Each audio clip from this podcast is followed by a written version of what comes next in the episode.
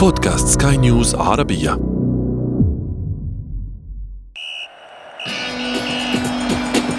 أثير الكرة.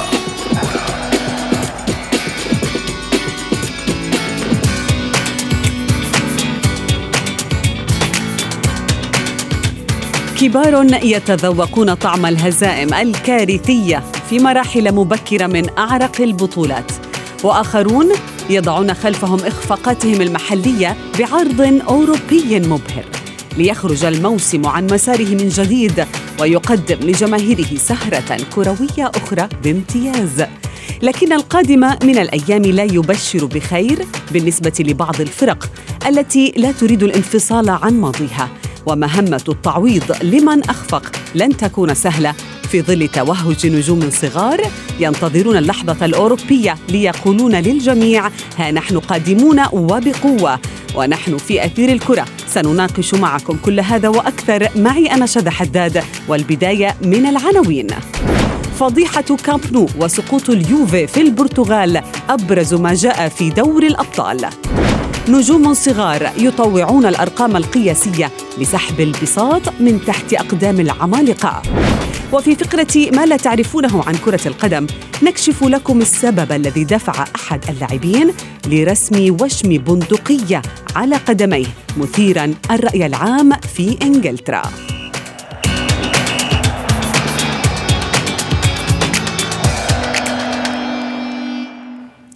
أهلا ومرحبا بكم مستمعينا الكرام. أينما كنتم نقدم لكم حلقة جديدة من أثير الكرة وفيها نستقبل من جديد الإثارة التي تعودنا عليها في دوري أبطال أوروبا لكرة القدم. لكن هذه المرة جاءت هذه الإثارة مبكرا جدا بعدما شهدنا سقوط كبار ومرشحين لنيل اللقب بهزائم كارثية. أيضا تابعنا لاعبين غير ميسي ورونالدو هذه المرة وهم يستعرضون مهاراتهم في أهم البطولات على الساحة القارية.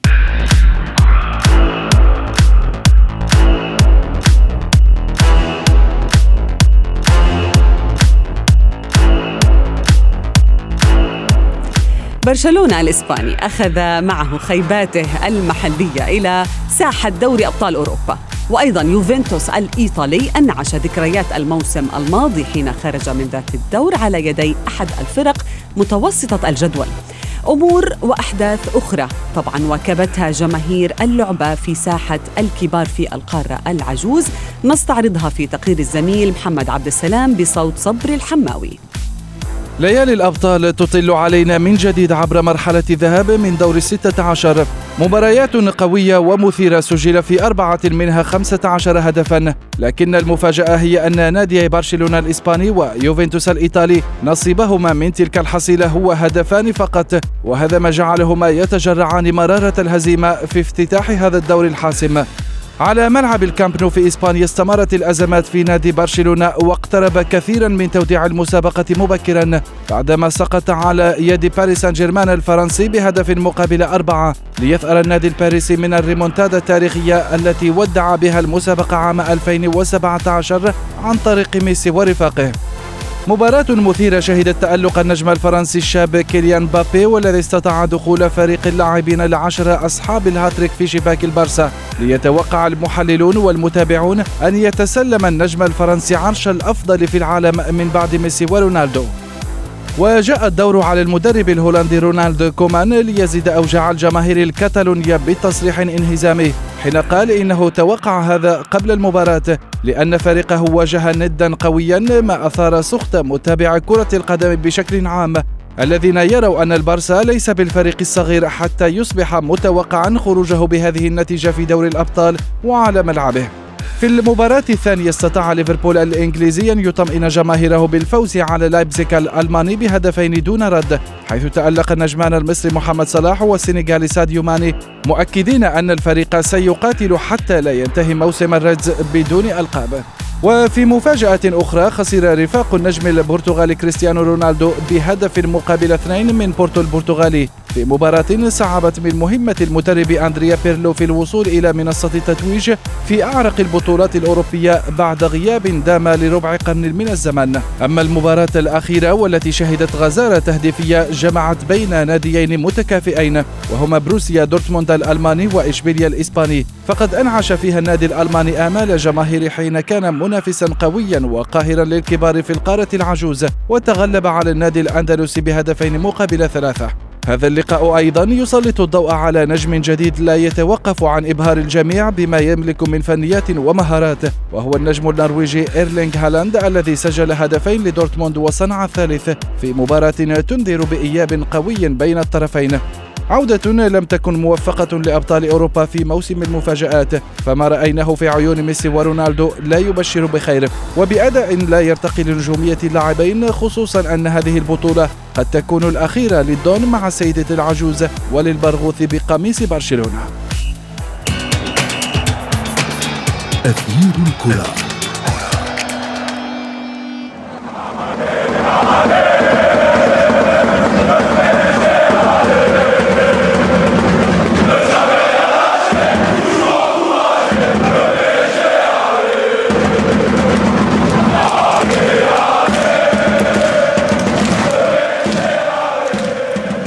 منكم مستمعينا الكرام اعتبر انطلاق دور الستة عشر آه، من دوري أبطال أوروبا كارثي ومن جاء هذا الانطلاق لصالح فريقه في هذا الوقت من الموسم المثير.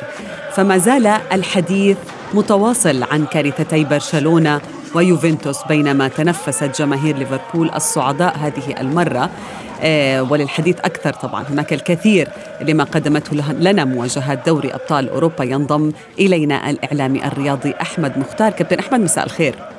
أهلا مساء الخير. أهلا بك. يسعد أوقاتك. أحمد نبدأ من برشلونة ومن كاب نو. وما حصل هناك يعني آه، ما حصل بالفعل. لا يسر لا صديق ولا حتى عدو للنادي الكتالوني. ولكن كيف سيتعامل الفريق الآن من وضعه؟ هل من الممكن أن نشاهد تحرك الآن؟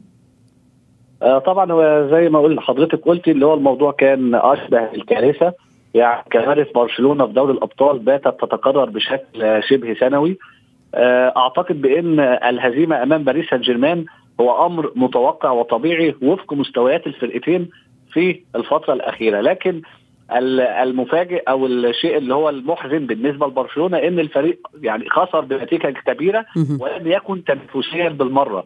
يعني على سبيل المثال في بقية مباريات دور ال 16 اللي اتلعبت كان هناك قدر من التنافسية بين الفرق. حتى الفرق غير المرشحة زي بروسيا دورتموند على سبيل المثال اللي هو قدر يكسب خارج ملعبه.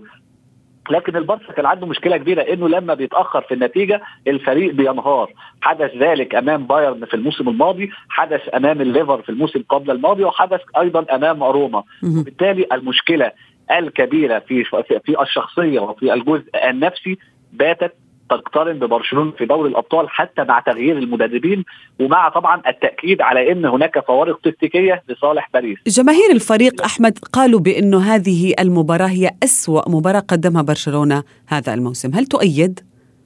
أسوأ مباراة عام 2021 أعتقد 21 مش موسم 20 2021 آه أتوقع إن فعلا الفريق منذ بداية عام 2021 كان مميز لدرجة كبيرة. الفريق قدر يجمع نقاط مستحقة في بطولة الدوري. الفريق وصل نهائي كأس السوبر الأسباني وخسر بشكل صعب. آه، في في وصل لنصف نهائي الكأس. لم ينهزم إلا من أتلتيك بالباو وإشبيلية في ماتشات كانت نعم. مقاربه وبالتالي فعلا هذه المباراة هي يعني أسوأ للبارسا مؤخرا. لكن هناك كانت مشاكل تكتيكية لبرشلونة في كل المباريات الكبيرة هذا الموسم. الفريق خسر من الريال في الكلاسيكو. خسر من اليوفي ثلاثة بعد ما كسب اثنين في, تورينو الفريق خسر من أتلتيكو مدريد والفريق خسر من إشبيلية. وده إن دل على شيء بيدل إن حتى إذا قدر الفريق يجمع نقاط وقدر كومان يلم غرفة الملابس باللغة الكروية لا زالت هناك مشاكل خططية واضحة في المباريات السريعة والمباريات الكبيرة الفريق لا يضغط بشكل صحيح. نعم وهذا يضع كل أصابع الاتهام صوب الصفقات يمكن الكوميدية إن صح التعبير الذي أبرمها برشلونة. وأيضا في استغلال صفقات سابقة مثل انطوان غريزمان يعني هذا اللاعب كان محور انتقادات كثيرة على مواقع التواصل الاجتماعي فور انتهاء المباراة وهذه الهزيمة الساحقة. يعني هو استمرار للأزمات التي يعاني منها اللاعب منذ انتقاله إلى برشلونة. ما هو الحل بالنسبة لهذا النجم الذي سطع في فرق أخرى ولكنه أخفق مع برشلونة؟ آه، يعني يعني كل صراحة هذا الموسم هو بدأ بشكل جيد وكان أهداف مهم في الدوري في وفي حتى بطولة السوبر لكن دايما بتلاقيه في المباريات الكبيرة عنده مشكلة. كمان أنا بشوف اللي هي مشكلة جريزمان مش بس مشكلة تكتيكية ولكن حتى هي مشكلة شخصية بشكل شخصية كبير. وقلة ثقة لربما بالظبط بالظبط يعني أول مرة أول مرة أشوف لاعب في برشلونة بعد مباراة يخسرها الفريق يطلع ويتكلم ويمدح اللي هو النجم الفريق سعيد بسبب تألقه اللي هو واخد شيء غريب لعيبة البارسا هي دايما اسوء حالاتها واسوء فترات عندهم كبرياء وعندهم الرد الكبير خساره لكن اللعيب زي جريزمان هو بالمثل حالة شبيهة ليه في ريال مدريد. هذه اللعيبة لعيبه جدا لكن شخصيتها أقل شخصيات برشلونة نعم. هي تحت الضغط وعادي وده وضح بشدة في المباريات الكبيرة. اتصور بان جريزمان؟ يعني إذا استمر بهذا الشكل أعتقد إن برشلونة عندنا 120 مليون لاعب جايب عشان يسجل في غرناطه في نادي الوليد في حتى في بلباو مع كامل الاحترام موطن كتير لهذه الفرق لكن من أجل التألق في المباريات الكبيرة أجل حمل الفريق عندما يغيب ميسي أو عندما ينخفض مستواه لكن جريزمان في هذه الأمور حتى الآن هو فاشل بامتياز نعم. وبالتالي أتوقع مع الإدارة الجديدة ربما سيكون أول الأسماء الكبيره التي قد تغادر. نعم. كابتن أحمد هل يملك آه، آه، برشلونة؟ فرصة للاستمرار في دوري أبطال أوروبا. يعني كل ال- الجماهير كانت تقول بأنه أو حتى المحللين والمتابعين بأنه لربما تكون هذه المباراة هي آخر مباراة لبرشلونة في دوري أبطال أوروبا. ما بعد الإياب لن نشاهد فريق برشلونة بعد الآن. خلص هذه هذه هي ال- الفرصة الأخيرة للفريق. آه فرصة الصعود مستحيلة يعني بصراحة. يعني بكل بكل موضوعية يعني بعيدا عن العواطف آه، أعتقد بأن صعب فريق يخسر 4-1 على ملعبه. آه، ويعود لسبب واحد حتى برشلونة يستطيع التسجيل في مباراة العودة لكن البارسا عندها مشكلة كبيرة جدا في الشق الدفاعي يعني الفريق يعاني تنافسيا من قلة العناصر المتاحة في الخط الخلفي وبالتالي حتى إذا نجح في التسجيل أعتقد باريس سان جيرمان مع عودة دي ماريا وعودة نيمار مهم. الفريق سيكون أقوى هجوميا. وبالتالي مهمة صعبة برشلونة لبرشلونة. آه يعني برشلونة كل ما يحلم به أن يقدم مباراة تنافسية في العودة. لا أكثر ولا أقل. طيب بالنسبة ليوفنتوس لربما تكون الأجواء أو حتى النتيجة أخف بعض الشيء على آه، الفريق ال- الإيطالي ولكن الخسارة خسارة غير متوقعة كابتن. آه يوفنتوس حالته لا تختلف كثيرا عن برشلونة. يوفنتوس أفضل من برشلونة بالتأكيد. لكن أيضا الاختلافات ليست كبيرة الفارق فقط أن أحدهم واجه باريس سان جيرمان والآخر واجه بورتو مع كامل الاحترام والتقدير. لكن إذا انقلبت الأوضاع قد قد يه- يه- يهزم اليوفي بالأربعة من باريس وقد كان يهزم برشلونة اثنين من بورتو. أتوقع بأن بيرلو مع كامل الاحترام ليه أيضا آه لسه يعني م- مش قادر يثبت نفسه مع اليوفي خططيا وتكتيكيا الفريق عنده مشاكل كبيرة جدا. كلنا شفنا بالأمس عند الضغط على دفاعه أخطاء كارثية خط الوسط بطيء إلى حد ما آه غير سريع في التحولات. الفريق يعتمد بشكل كلي على أهداف كريستيانو رونالدو وتألق الوافد الجديد اللي أنا بشوفه صفقة مميزة اللي هو كيزا اللي هو ده. سجل هدف تقليص الفارق. نعم. أعتقد بإن اليوفي سيصعد من مباراة العودة بسبب هدف كيزا المحوري لكن لا أتوقع إنه سيكمل بعيدا في البطولة خاصة إذا واجه فريق كبير أو فريق سريع زي الليفر زي السيتي زي باريس سان جيرمان زي بايرن ميونخ في الأدوار القادمة. نعم شكرا جزيلا لك الإعلامي الرياضي أحمد مختار.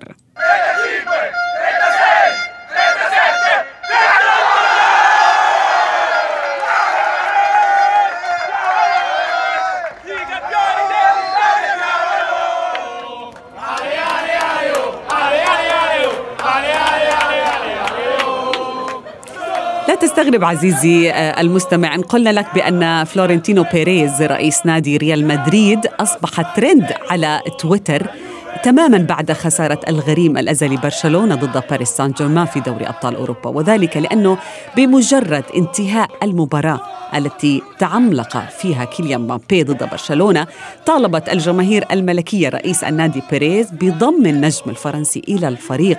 عبر منشورات عديدة على مواقع تويتر وأضافت إليها طبعا آه، وسم بيريز في التعليقات. الحديث أكثر ينضم إلي الصحفي الرياضي من بيروت بلال فواز. بلال مساء الخير. مساء الخير شذا لك ولكل المستمعين يسعد أوقاتك. بلال عدد كبير من النجوم يبرزون كل موسم وخصوصا في مواسم ال Champions League لأنه هذه البطولة هي لربما بالنسبة الأهم لهؤلاء النجوم هي معقل الكشافة في أوروبا. يعني هناك العديد من النجوم الذين لا نشاهدهم كثيرا في الدوريات المحلية في بلادهم ولكن نسمع عنهم ونستمتع بأدائهم في دوري أبطال أوروبا. آه خلينا نتفق بداية أنه اليوم دوري أبطال أوروبا يعتبر البطولة العالمية الأقوى بعد كأس العالم وبالتالي هي مقصد كل النجوم ومقصد كل اللاعبين انه يلعبوا بهذه البطولة، فكيف إذا عم نحكي عن تألق بهذه البطولة؟ اليوم بأوروبا هناك دوريات قوية، بنعرف الدوريات الخمس الكبرى بتفاوت مستوياتها. آه، ممكن أن يكون تألق للاعبين في الدوري المحلي، لكن بعض الدوريات آه، نعرف السيطرة الكبيرة للأندية الكبيرة على البطولة منذ أول البطوله حتى النهاية، بالتالي مجال التألق لهؤلاء اللاعبين يكون محدود. اليوم الأضواء تسلط على دوري أبطال أوروبا، لكي تسلط هذه الأضواء على دوري أبطال أوروبا يعتبر هذا منفذ ويعتبر هذا آآ آآ كثير من من الاحيان يسعى اللاعبون لحتى يستغلوا هذه الفرصة للتألق وبالتالي يعتبر دوري أبطال أوروبا سوق لهؤلاء اللاعبين لكي يسوقوا أنفسهم نعم. بالإضافة لوكلاء أعمالهم لكي يسوقوا هؤلاء اللاعبين عند الأندية الكبيرة التي تعتبر بمطرح من المطارح بحاجة لعملية تجديد في اللاعبين. نعم. آه لا نستغرب ابدا وسم بيريز يتصدر آه تويتر. لأنه الكل بيعرف إنه ريال مدريد يعتبر الأقوى شعبية في العالم وهذا ما حدا بيختلف عليه، بالإضافة إلى ذلك هذا النادي يسعى دائما ومطالب من جماهيره وغيره بالبطولات، اليوم بس نطلع النادي ريال مدريد حوالي سبع سنوات لم يقم بأي صفقة كبرى هذا يعتبر في علامات استفهام على الرغم من ذلك أنه استطاع تحقيق دوري أبطال أوروبا. ولكن لربما بلال هو على أبواب صفقة تاريخية يعني هناك تقارير اليوم تقول بانه إدارة باريس سان جيرمان ستطلب 200 مليون يورو للتنازل عن خدمات مبامبي يعني لا سيما بعد أن هذه القيمة زادت بعد الأداء الرائع لهذا النجم في شباك برشلونة ولكن ريال مدريد هل سيقدم على مثل هذه الخطوة مجددا؟ ودافع مبلغ كبير مقابل ضم نجم مثل مبابي؟ لا شك إنه مبابي مطلب ريال مدريد مش من هلأ. يعني نرجع لسنتين سابقتين آه كان جماهير ريال مدريد وكل ريال مدريد يسعوا للتعاقد مع هذا اللاعب. اليوم مبابي آه طبعا التألق الكبير الذي كان في مباراة برشلونة زاد الاهتمام عليه أكثر. لكن خلينا نكون واضحين و ويعني نقاط معينة حول هذه النقطة. اليوم اللاعب لا نستطيع أن نخليه يتألق من مباراة واحدة فقط. اليوم مبابي قبل مباراة برشلونة كثير أمور كانت عم ينحكى إنه آه مثل موضع شك بغياب نيمار وغياب دي ماريا. كان الكل يبرز مبابي. توجه نحو كيليان مبابي. هل سيستطيع مبابي أن يبرز في هذه المباراة؟ كانت كثير علامات استفهام. صارت المباراة بغض النظر عن الأحداث التي صارت فيها وضعف برشلونة وتألق مبابي فيها. هذا التألق نعم رجع فتح المجال ورجع فتح رجع فتح الأسئلة. هل سيستطيع بيريز التعاقد مع مبابي لكن بالنظر للواقع الاقتصادي اليوم بالعالم كله نعرف أن هناك صعوبات اقتصادية كبيرة. هذا هذا لا تسمح ب 200 مليون يورو مقابل لاعب. 100% بالإضافة إلى ذلك ما تنسي إنه ريال مدريد وبيريز تحديدا آه يقوم بتجديد ملعب آه سانتياغو برنابيو. نعم. كمان في آه عائد كبير أو أو مصروفات كبيرة. إنما يسعى ريال مدريد نعم يسع... دائما يسعون للتعاقد مع مع مبابي لكن يسعون لصيغة معينة. يعني ممكن تكون ينتظروا نهاية عقده ممكن يكون فقط تبادل كثير أمور. نعم. إنما الأساس نعم ريال مدريد يسعى للتعاقد مع ليس فقط مبابي عم نحكي عن مبابي لكن عم نحكي عن اللاعب الذي يتألق بالمقابل أيضا واللي كنا بحديث سابق معكم آه توقعنا أن يكون مبابي وهالاند هما خليفة نعم. رونالدو وميسي. في في عمر في عمر العشرين عام يعني هالاند هذا اللاعب. يعني لا ليواندوفسكي ولا حتى رونالدو ولا روبن ولا سواريز ولا غيرهم حققوا ما يحقق هالاند في عمره في عمر العشرين عام. يعني هذا اللاعب بالفعل يذكرنا بنفسه عندما نشاهده في ال Champions League وكأنه يلعب في في ساحته ساحة الكبار. 100% اليوم هالاند هذا اللاعب النرويجي الكل عرفه أيضا عرف هذا اللاعب قبل أن ينتقل إلى دورتموند عرفه مع فريق سالزبورغ النمساوي وكان يلعب في دوري أبطال أوروبا وكان يسجل في دوري أبطال أوروبا وليس في الدوري النرويجي أو في الدوري النمساوي عفوا. انتقل هالاند إلى آه، بروسيا دورتموند وبروسيا دورتموند يعاني تحديدا هذا الموسم يعاني كثيرا إلا أنه استمر بالتهديف بالدوري المحلي. آه، آه، تألق أو المباراة التي شهدتها أمس آه، مع إشبيليا. الكل كان يتوقع فوز إشبيليا وتحديدا بعد الأداء الذي كان كان يقدم من إشبيليا في في الدوري الإسباني أو نعم. في كأس ملك إسبانيا. ابدا ما كان حدا يتوقع تألق بروسيا دورتموند بشكل عام خصوصا إنه ما في مدرب إلى الآن. إنما ما قدمه هالاند في هذه المباراة يذكرنا ليس فقط بهؤلاء اللاعبين يمكن برجعنا شوي للظاهرة رونالدو اللاعب رونالدو اللاعب الهداف اللاعب الظاهره كما ذكرنا. اليوم هالاند يسجل في كل مباراة نعم. إذا لم يكن يسجل فهو يصنع. إذا لم يكن يصنع فهو يعني يعني سبعة عشر هدفا في ثلاثة عشر مباراة هو رقم قياسي مميز لهذا النجم النرويجي الذي يصل إلى عمر العشرين عام. و... و... نعم. وهو في سن العشرين عاما ولكن سنشاهده لربما في مباريات أكبر من هذه ونشاهد بالفعل رونالدو لربما أو ميسي الجديد. شكرا جزيلا لك بلال فواز من بيروت.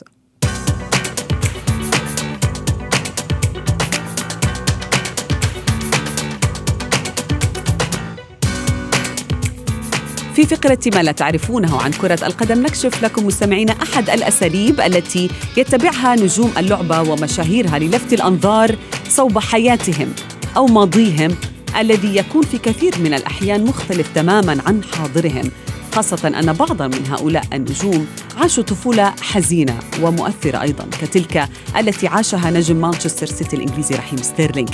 ففي عام 2018 تعرض اللاعب الإنجليزي لانتقادات لاذعة من قبل نشطاء مناهضين لامتلاك الأسلحة. وذلك بعد أن نشر ستيرلينغ صورة على إنستغرام وعلى ساقه وشم لبندقية.